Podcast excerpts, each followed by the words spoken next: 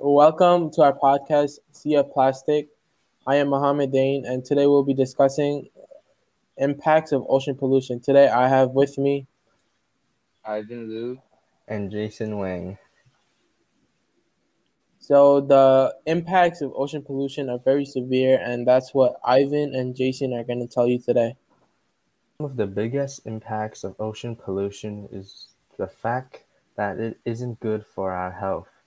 Since the sea life we may consume could be contaminated due to all the trash, such as plastic, we dump in the sea.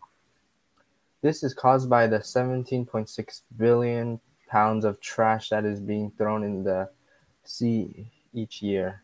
Also, if we keep allowing the spread of ocean pollution, it could cause the pH levels of the ocean to drop. This could negatively impact marine life since many creatures won't be able to survive these spikes in ocean acidity. Also, a large amount of debris of trash, which is the main cause of ocean pollution, has gathered together to form an enormous garbage island in the middle of the Pacific Ocean.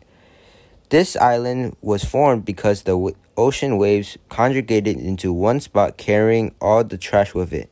However, all hope is not lost because there are still some solutions and measures humans can take to ensure that ocean pollution does not increase. One solution is that we can distance our trash from the ocean and sea so the wind doesn't blow them away. Another solution is we shouldn't throw trash in beaches because they will eventually flow into the sea if not cleaned or picked up.